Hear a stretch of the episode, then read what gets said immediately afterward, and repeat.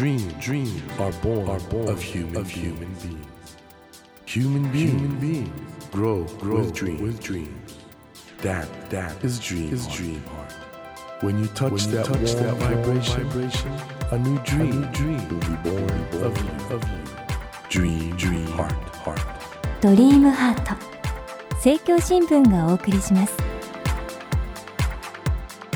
皆さんこんばんは森健翔です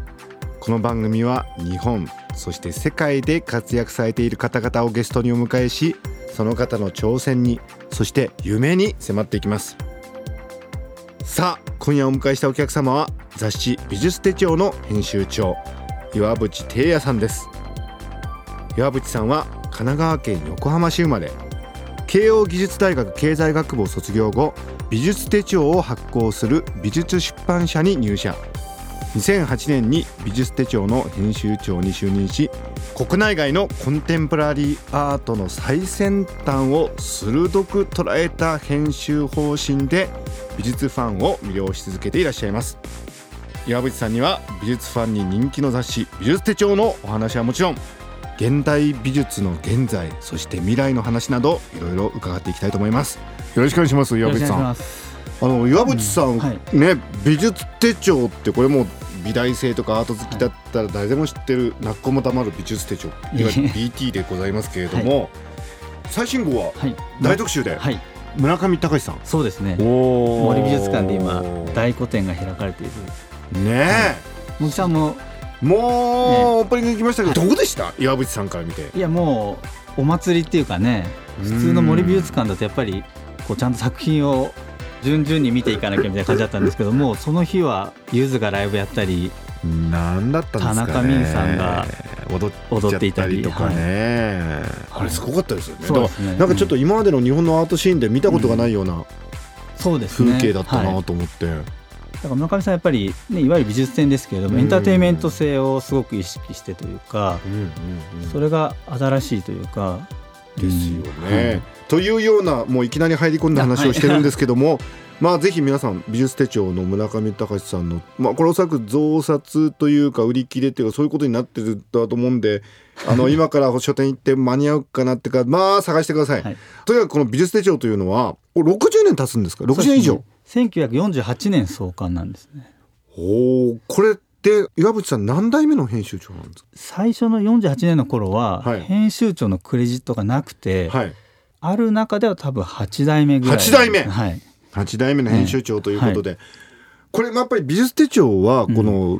美術界におけるまあなんかちょっとオンリーワンっていうか、はい、なかなかライバルいないですよね。そうです現代美術に限定するとほとんどないですね。ねはい、もう本当日本の美術好きアート好きが必ず読むという美大生なんかこれに乗るともう嬉しいみたいなね,、そうね。そういう雑誌ですよね。はい。えー、岩渕さんはこれどうして美術手帳もともとだって経済ですよね。そうですね。美大じゃなくて経済学部出身なんですよね。なんで美術手帳に、はい、ちょっと路頭に迷った時期がありまして。えどういう経緯で美術手帳に、はい、えっ、と僕まあ大学の就職活動はほとんどしてなくて、はい、なんかやりたいことが見つからなくて、ええ、あの周りの人は経済学部なんでみんな銀行とかなんか商社とかガンガン、ね、慶応の経済だとまあそういうとこ行くんですよね。ええ、で、まあ、取り残された感じだって、はい、ででも昔から、まあ、大学以降特に映画とか小説とか、うん、まあ、現代思想とか、美術に限るそういうのが好きで、うん、ただまあそれと職が結びつかなかったので、うん、2年間大阪の IMI って今はもうなくなっちゃったんですけど、はい、大学院大学というか専門学校にに行ってたんですね。そうなんですよ、うんうん、そこで沢良木ノイさんとかあの畠山直也さんとか、うん、岡崎健次郎さんとか、うん、アーティスト評論家に出会ってこういうメンバーだわ そこで感化されて美術の道に進みたいなと思ったんですよね。それで、うん、まあいろんな分かれ道あったと思うんですけど、はい、この美術雑誌の方に行こうとしたのは何かきっかけあったんですか、ね、いやそれは2年間大阪行って物書きにもちょっとなりたいなと思ってたんですけどやっぱ沢良さんとか、まあ、湊千尋さんとか、まあ、いろんな人のを見ていて本当に濃いメンツですよね。無理だなというか。えなんでなんで分かんないじゃないですかそうですよね。まあでもなんか関わる仕事がしたいなと思った時、今編集だったら自分はできるかなと思ってそれでようやく2年が終わる頃に編集の仕事が面白そうだなっていうことになってただまあそこから始めても新卒でもないし、はい。全然当てもなかったんですよね。なので実家に戻ってきたんですよ横浜に、あとりあえずね、はい、ただ何も当てもなくフリーターというか彼女の家にずっといるみたいな紐みたいなせ 生活をしていて。岩渕さん、はい。なんか紐似合いそうですね。いやいやいや。いやいやすいません。いや今まっとうになったんですけど。うんそうですそれで？それで戻ってきて1年が経つ3月ぐらいになってはい。さすがにこれはまずいと。あのこのまま行くとどうなっちゃうんだろうっていうのでて。その頃コンビニに就職情報誌がまだあったんですよ。あったんですね、はい。あ今のウェブじゃなくてもうあっブじゃなくて、たん。ですねでとりあえずコンビニに行って就職情報誌を見たら美術手帳の編集の募集があったんです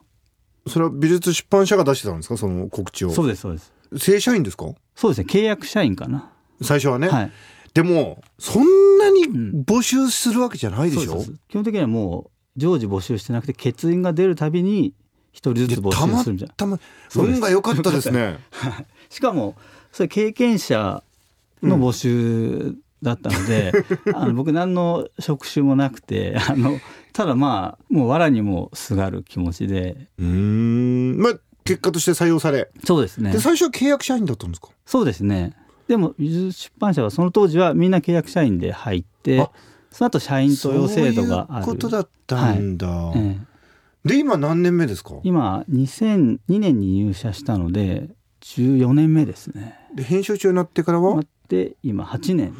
てことはもうトントン拍子に上り詰めたってことじゃないですか。そう結構優秀だった。いやいやいや大変なので。編集長大変ですか？月刊誌の雑誌をね編集していくのはこのね美術手帳っていつも思うんですけど、ものすごいなんかやっぱりコーナーも多いっていうかうんなんか要素が多いから、はい。これ何人でやってるんですか？れ、まあ、今編集部雑誌とかウェブもいろいろ入れて9人いるんですけど雑誌はまあ大体6人ぐらいで作ってますね。6人でこれ作んなくちゃいけないんだからはい、大変ですね、大変ですね。これ毎月200ページぐらい。もう僕もそんなに中身の記事はいっぱいやってないんですけど、うん。これもうチェックして読むだけでも今ちょうどそういう時期なんですけど。すいません紅葉の時に来ていただいて。大丈夫ですか？はい まあ編集長ってのは、うん。例えば特集とかは編集長が決めるんですか、そうですね。まあ編集会議が大体半年分ぐらいずつ決めて、うん。半年前ぐらいから動くので、はいはい。まあ、年に2回ぐらいそういう編集会議をやって、うん。まあ、みんなから案を出してもらってそこで、まあ、手中に合わせた記事とかあるので時期と担当者と考えながら組み合わせていくなるほどね。うん。プレッシャーないですか？最初むちゃくちゃありましたね美術うん。編集長のとこ。僕それこそ32歳でなって、うん。その時はまだ年上の人が多いぐらいで あの下から数えたら早かったりして。若干でなっちゃったんですね。そうですそうです、うん。あの大体売れなくなると編集長変わるっていうことと。売れなくなると買えるんですか？っ変えますね。てことは8年やってるってことは売れ続けてるってことですね、ありがとうございます。い。やわかんないですけど。まあ今アートって本当に、うん。特にこの美術手帳がずっと取り組んでいらっしゃる、はい、現代美術、はい。コンテンポラリーアートって、うん。以前より広がり見せてきてると思うんですけど、そうですね。どはい。うなんですかね、その、うん。アート好きの中で現代美術の持ってる意味って、ここ、うんあの編集長になられてからうん。やっぱり変わってこられてます、そうですね。すごく変わっていてまあうん。村上隆さんね先ほどお話出ましたけど、僕、まあ、編集長やって村上さんと出会って、うん。結構すごい大きい影響を受けているのがありまして2010年に村上さんの特集をやったんですけれど、その時はパリの郊外のベルサイユ宮殿ではいはいはい。村上さんの展覧会があるっていうので特集をやろうっていうのでそこでがっつり村上さんと特集でやることで、うん。かなり目を開かされたというか、はい一つはまあベルサイユ宮殿で今回のね森美術館の展覧会のオープニングとか関係してると思うんですけども国際的にはすごく社交的な面とか、うん。まあお金がすごく動いて産業的な面とか、うん。そういう面がすごく多いけど日本だとなかなか見えないんですけど、うん。それこそベルサイユ宮殿の展覧会の時は宮殿の中でディナーをやって、うん。フランスの文科大臣が来たり、はい。そういうような政治的な動きとかそれこそ展覧会をやるだけではなくて呼んだ人をどう楽しませたりとか、うんこううん。うん社交的な交流をそこで図るかとか、まあ、それに伴うまあファッションとか会話とか、まあ、そういうこことが世界では行われていて、まあ、その頃村上さんがよく言ってたのはスポーツでいうと、まあ、マスターズみたいな世界で、まあ、村上さんそれこそそういうのに最終組で優勝争いをするみたいな人ですけど、やっぱり日本だと、まあ、芸術とか現代美術って言ってもまあスポーツって言ってるようなもんだみたいな話があってただまあ運動が好きですとかスポーツで打ちっぱなしに行ってますとかゴルフやってますっていうのじゃなくて俺はマスターズの最終組を回ってんだみたいなことがあってその欧米でのヒエラルキーの中で戦っていくっていう日本人が、うん、その大変さというかそういうのすごい間近で読んでもらってみた、そうですね。戦う姿を、はい、そうですね。だから日本で美術を啓蒙していくっていうかまあ誰でも楽しめる美術ですよっていうことはもちろん雑誌なのでずっとやってきたんですが一方でそういう世界があるんだというかそれは伝えていきたいなっていうことをすごく感じたんですよね。それ本当じゃあ、うん編集長としての仕事の原点みたいなものですね。そで、ね、その時に村上さんに認められたかなと思ったのが、うん、その取材の合間の話とかで、まあ、アートマーケット僕経済学部だったのでやっぱ美術の人ってマーケットとかは敬遠したりとか、まあ、苦手意識とかあったりすると思うんですけど、マーケットのことを調べたりディーラーの人とかと話をする機会があったのでマーケットの話をしたら、まあ、美術手帳の歴代編集長でそういうアートマーケットの話を するやつはあの初めてだみたいな感じで。それまでとちょっと違ってたんだね、はい、岩渕さんがね。それでなんかこう少し距離が近づいていろいろその後ニューヨークのオークションとかそれこそチェルシーの大きいギャラリーのガゴシアンギャラリーとかでの展覧会の時にこう呼んでもらったりとか、うん、そういうのでいろいろ世界中を一緒に見て回ることができて、うん、それは今の編集方針とかにかなり影響を受けてますね。ということは岩渕時代はその村上隆さんと共に始まったっていうことかな。だからそれは日本のアートシーンが、まあ、美術手帳ってね、はい、本当日本のアートシーンにおいて、一番大事な要の雑誌なんですけど、はい、それが世界のアートシーンとつながる一つのプロセスだったってことですかね。ねうん、一方で村上さん、はい、あの先日の展覧会のオープニングのディナーでも、はい、私は日本では嫌われてるっておっしゃってましたけど、まだあれですかね？そういう日本の美術界とのギャップみたいなのもあるんですかね、はい、そうですね。そういう意味では嫌われてるっていうかまあね日本だとそういう現場がなかなかないので、うん、理解を超えているっていう方が近いような気がしますよね。あとまあ村上さんの作品自体も2001年に東京で現代美術館で大きい個展があって以来ですよね。初めて実物を見るような方も多いのでやっぱ作品を見ないとあそこの一枚の絵にかかるこう熱量とか強度っていうのは、はい実際見ないと分かんない、ね、五百羅漢はその強度か、あれだけ展開してるわけですからね、ね、事件ですよね、ね、あれはね。あの雑誌なんでね、はい、これ部数も気になっちゃうと思うんですけど、はい、編集長としては、はい、まあ、そういう世界のアートシーンと日本のアートの中で、うん、まあ、温度差とかいろいろある中で,、そのまさに岩渕さんも戦ってるわけじゃないですか。そうですね。どうですか戦いの履歴を考えると、まあ、僕の中ではまあ1年間12号あるので、はい、その中で帳汁合わせようと思ってるというか。じゃあ正直、はい、実質これ内容すごく濃いんだけど売れるかどうか分かんないなっていうのと、うん、これは売りに行きますみたいなのあるんですか、はい、もうすごくありますね。あるんですか？それそういうことを考えるのが仕事みたいな。どの号がどうでとは言えないけど、はい。あでも一番象徴的なのは去年でいうと、はい、一番売れたのは BL 特集ボーイズラブの特集をやってそれ美術手帳の普段の読者と違う人が買ってんのかな、多分そうだと思いますね。へえ、売れました？大ヒットで、うん、それこそジェフ・クーンズっていうねニューヨークの、はいはい、今現代美術の世界では、まあ、スーパースターですけど、はいはい、ニューヨークのホイットニー美術館で大個展があったので、うん、それを特集したらちょっと厳しい数字だったりしてだからあの自分の中でジレンマがありますけどね。あのそれってなんか変な話、某現代美術館が本ちゃんの現代アートの展示をやりながら、まあ何とは言いませんけど、夏休みとかにちょっと集客が見込まれる、やるじゃないですか。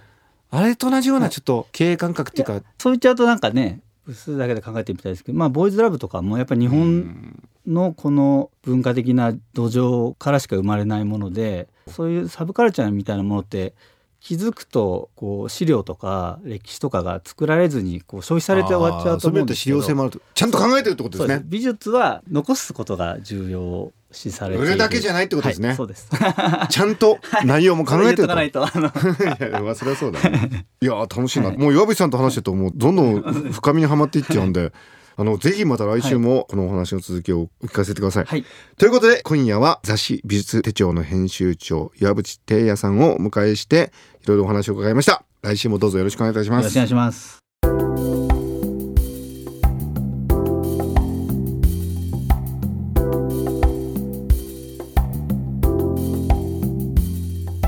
Dream, dreams. Can't be seen, can't be seen with a naked, eye. naked eye. But we sure but can, we sure live, can our live our dreams. Dream, dream heart is in you, is in you, and it will make, it will make a brand, a brand new, new you, you. Dream, dream heart. 日本そして世界で活躍されている方々をゲストにお迎えしているドリームハート今夜も美術専門雑誌美術手帳編集長の岩渕貞也さんをお迎えしましたねいいでしょ？現代アートまあ僕も本当大好きなんですけどうんなんかねあの岩渕さんがおっしゃってたことですごく印象的だったのがやっぱり今までアートっていうと、まあ、絵画だとか彫刻だとかそういうね分野ごとに分かれた印象もあるんですけど今はそうではなくても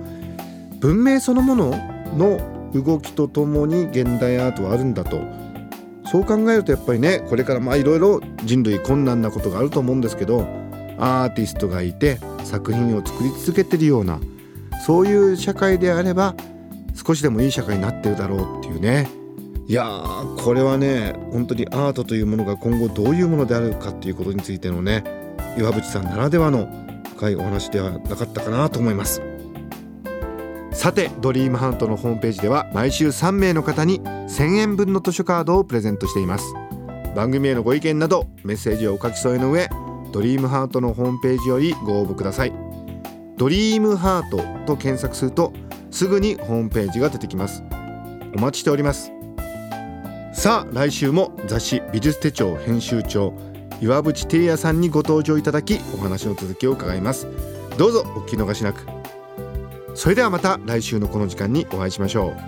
ドリームハートお相手は森健翔でした。ドリームハート。政教新聞がお送りしました。